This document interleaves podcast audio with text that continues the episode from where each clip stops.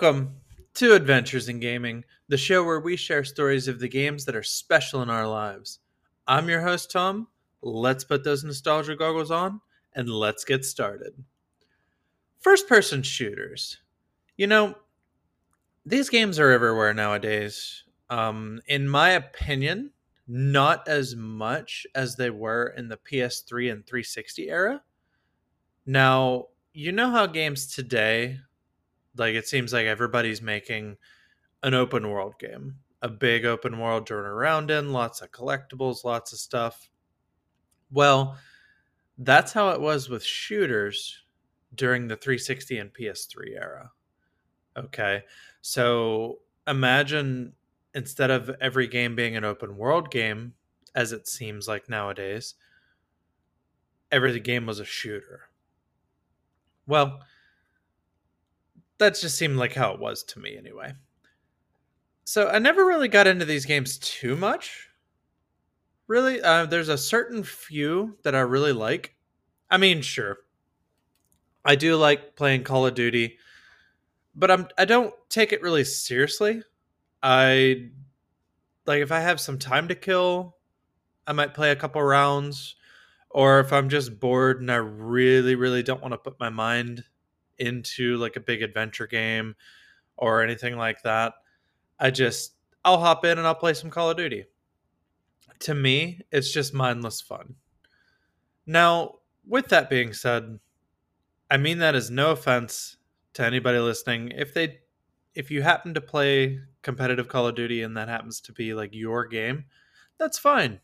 It's just not my cup of tea, you know? now, a shooter that I sunk a lot of time into is Counter Strike, specifically Counter Strike Source. Man, oh man, the, this game is a ton of fun. I remember playing this game originally when it was just a mod for the original Half Life. I remember a friend of mine showed this to me and it just blew my mind. I thought it was the coolest thing ever. Um, so basically, there's two different game modes in this game plant the bomb and rescue the hostages. In both of these modes, you play as one of two teams a terrorist or a counter terrorist. If you're playing plant the bomb and you're a terrorist, your goal is to obviously plant the bomb. Now, you can choose either site A or site B to plant the bomb, okay?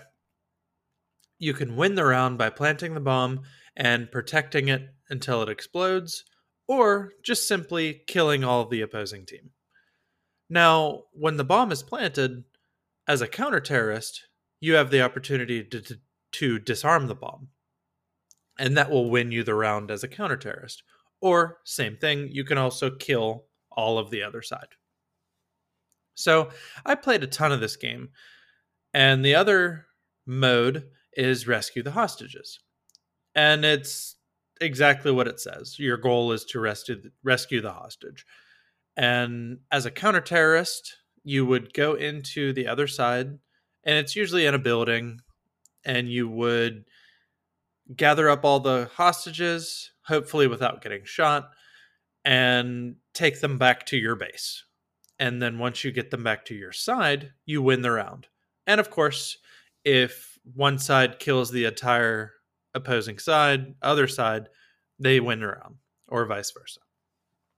So I put a ton of hours into this game, not only when it was just a mod of Half Life. I put I've put over 400 hours into Counter Strike Source alone. This is definitely one of my favorite shooters. Okay, um, I remember when Rainbow Six Siege got announced, and I remember watching gameplay for this game. The goal to to the mode that they showed was you have a team, you go into the house, and you rescue the hostages and you take them back to your base. That sounds familiar to what I just said, right?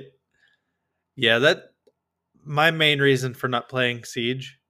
I feel like I've already played that game, and that is Counter Strike. like the game is Counter Strike. Now I know, I know. There's a lot of different things going on in Siege. There's different operatives and stuff. Whatever. Like that, this was my mindset, and it's it's my opinion. So yeah. So shooters definitely weren't as popular back in the 90s as they are today. And back in the 90s, going on adventures in games. See what I did there? Adventures in games? Yeah, you get it. That was the important thing, going on adventures. Now, shooters on a home console were not very popular at all. I don't remember very many of them at all. Like, I remember playing Doom on the Super Nintendo it's the best version, by the way. Um, but not a ton. You know, a lot of the shooters and stuff they were mainly played on PC. So one day, I went to a friend's house to spend the night. And this in particular night was where I was introduced to a game for the N64 called GoldenEye. Now, this game was based off of the 007 movie GoldenEye, obviously. And we stayed up all night playing this game. I had never played a shooter like this on a console before. The story in this game, playing through the missions and then playing through the missions on like the different difficulties and stuff, this game is so good the multiplayer was something that I really got into. We were trying out all the different weapons, like we were using rockets. And what you would do is you would pick, like, okay, I want this round to be all pistols. And that was the, then you would play, pick your map or whatever. And then all the guns in the map would be pistols.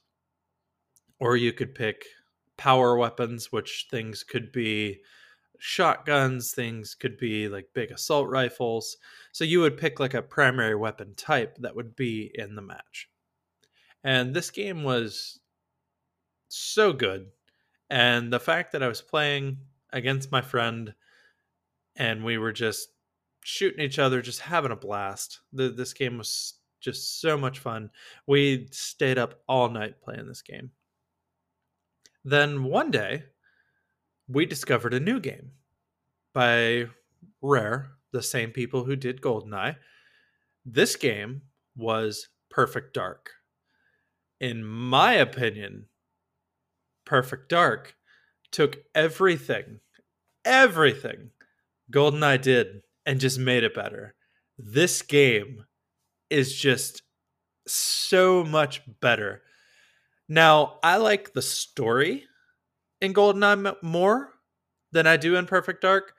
I think I just have more of a connection to it than I did with the Perfect Dark story. But this game allowed you to do so many different things that I don't remember being able to do before on a multiplayer type game like this for a console. Uh, one of the things I remember it letting you do, you could customize your character and I thought that was a big deal um, because instead of just picking a random person or having the game randomly assign you a character and then you just play, you get to customize your character. Now, when I say customize, this game would let you pick a body and it would let you pick a head. So you could put my character was in like a brown trench coat and I had like a gas mask on. That was my character. And what was really really cool about this game is you could save your file on a memory card for the N64. So essentially what you could do in my group of fen- friends, we all had like our own character, right? I would take my memory card and play Perfect Dark while I was at home with my character and get good stats and get more just I guess you would call them achievements. Because if you would do certain things in a round, you would get these stars, and the stars would be different colors. And it was very important to us to get these stars. Like we we were really all about it. And so I'm doing all this stuff at home. And then when we would get together for the weekend or whatever, I would take my memory card, load up my character, and then we would all have our own character with all our own stats and everything all right there from our controller. It was so cool to be able to do this. Uh, so we could do our own thing on our own and still play our same character. It was great. Also, instead of picking just a type of weapon, so instead of picking, hey, I want this to be pistols, this power weapons, this rockets, you know, whatever, you could customize every single weapon you want in the map. And how we would do it, we would assign each of us two slots in the weapons. Okay. The there were eight slots. And we would assign each each of us a number. So I might be numbers one and two. The next friend might be three and four. Next friend might be five and six. Next friend seven and eight. And we would all pick two weapons. We could pick any weapon we wanted. Now there were sometime once we realized uh, how broken some of the weapons were, we uh, we did limit certain weapons. We would say, nah, none of these weapons this round, you know. But we could. There was lots of other weapons to pick. So I could pick like a pistol and a remote mine, or I could pick a machine gun and a rocket launcher. You know, you could do whatever you wanted. And what was also really cool, all four of us together, we could play these modes called challenges. And we would play against um, basically bots, computer players. This game called them Sims. Okay. And it was just so cool, so much fun, and just so chaotic at times. And it, I remember playing this game so much with my friends, and it was we had such a blast playing this game. Like, oh my goodness, when Perfect Dark was coming out for the 360, Perfect Dark Zero, I remember being so excited for this stinking game. And for it to be the letdown that it was is it really heartbreaking you know? But anyway perfect dark in my opinion is 100% superior to goldeneye and it even has some of the levels from goldeneye in it now they didn't call it the exact same levels now in goldeneye you would have the facility and then Perfect Dark, they would call it the Felicity. It just little play on words so they could actually use the assets from that game and not get in trouble for it. At least that's what I think. I don't know.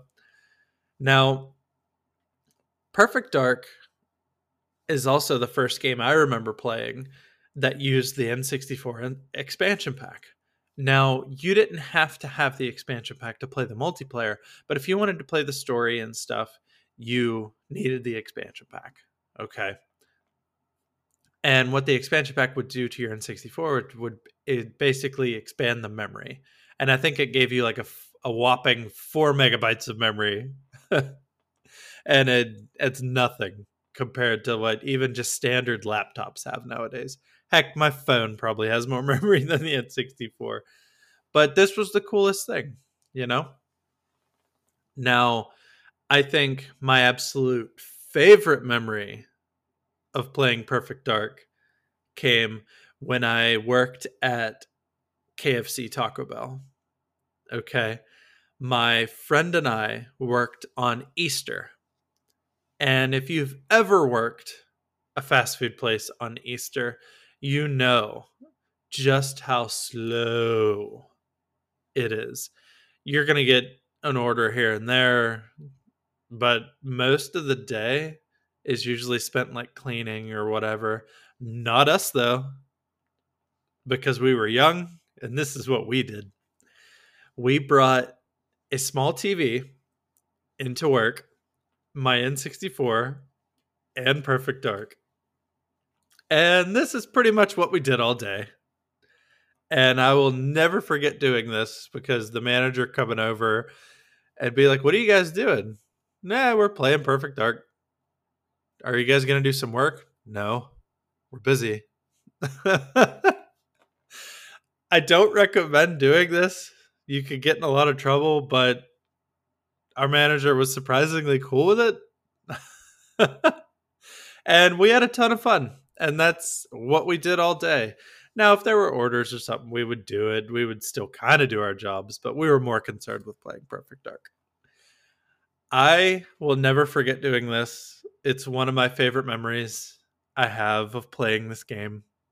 And it's just something I, I will never forget. You know, it's this game definitely, definitely has a special place in my heart. I love this game. And just talking about it makes me want to play it, you know? Huh. Well, have you ever done anything like this? I would really love to hear your stories. You know, follow me at Adventure Noodle over on Twitter and make sure you click on the link to join my Discord as well so we can share stories there too. Okay. So I hope you liked my story today. And until next time, catch you later.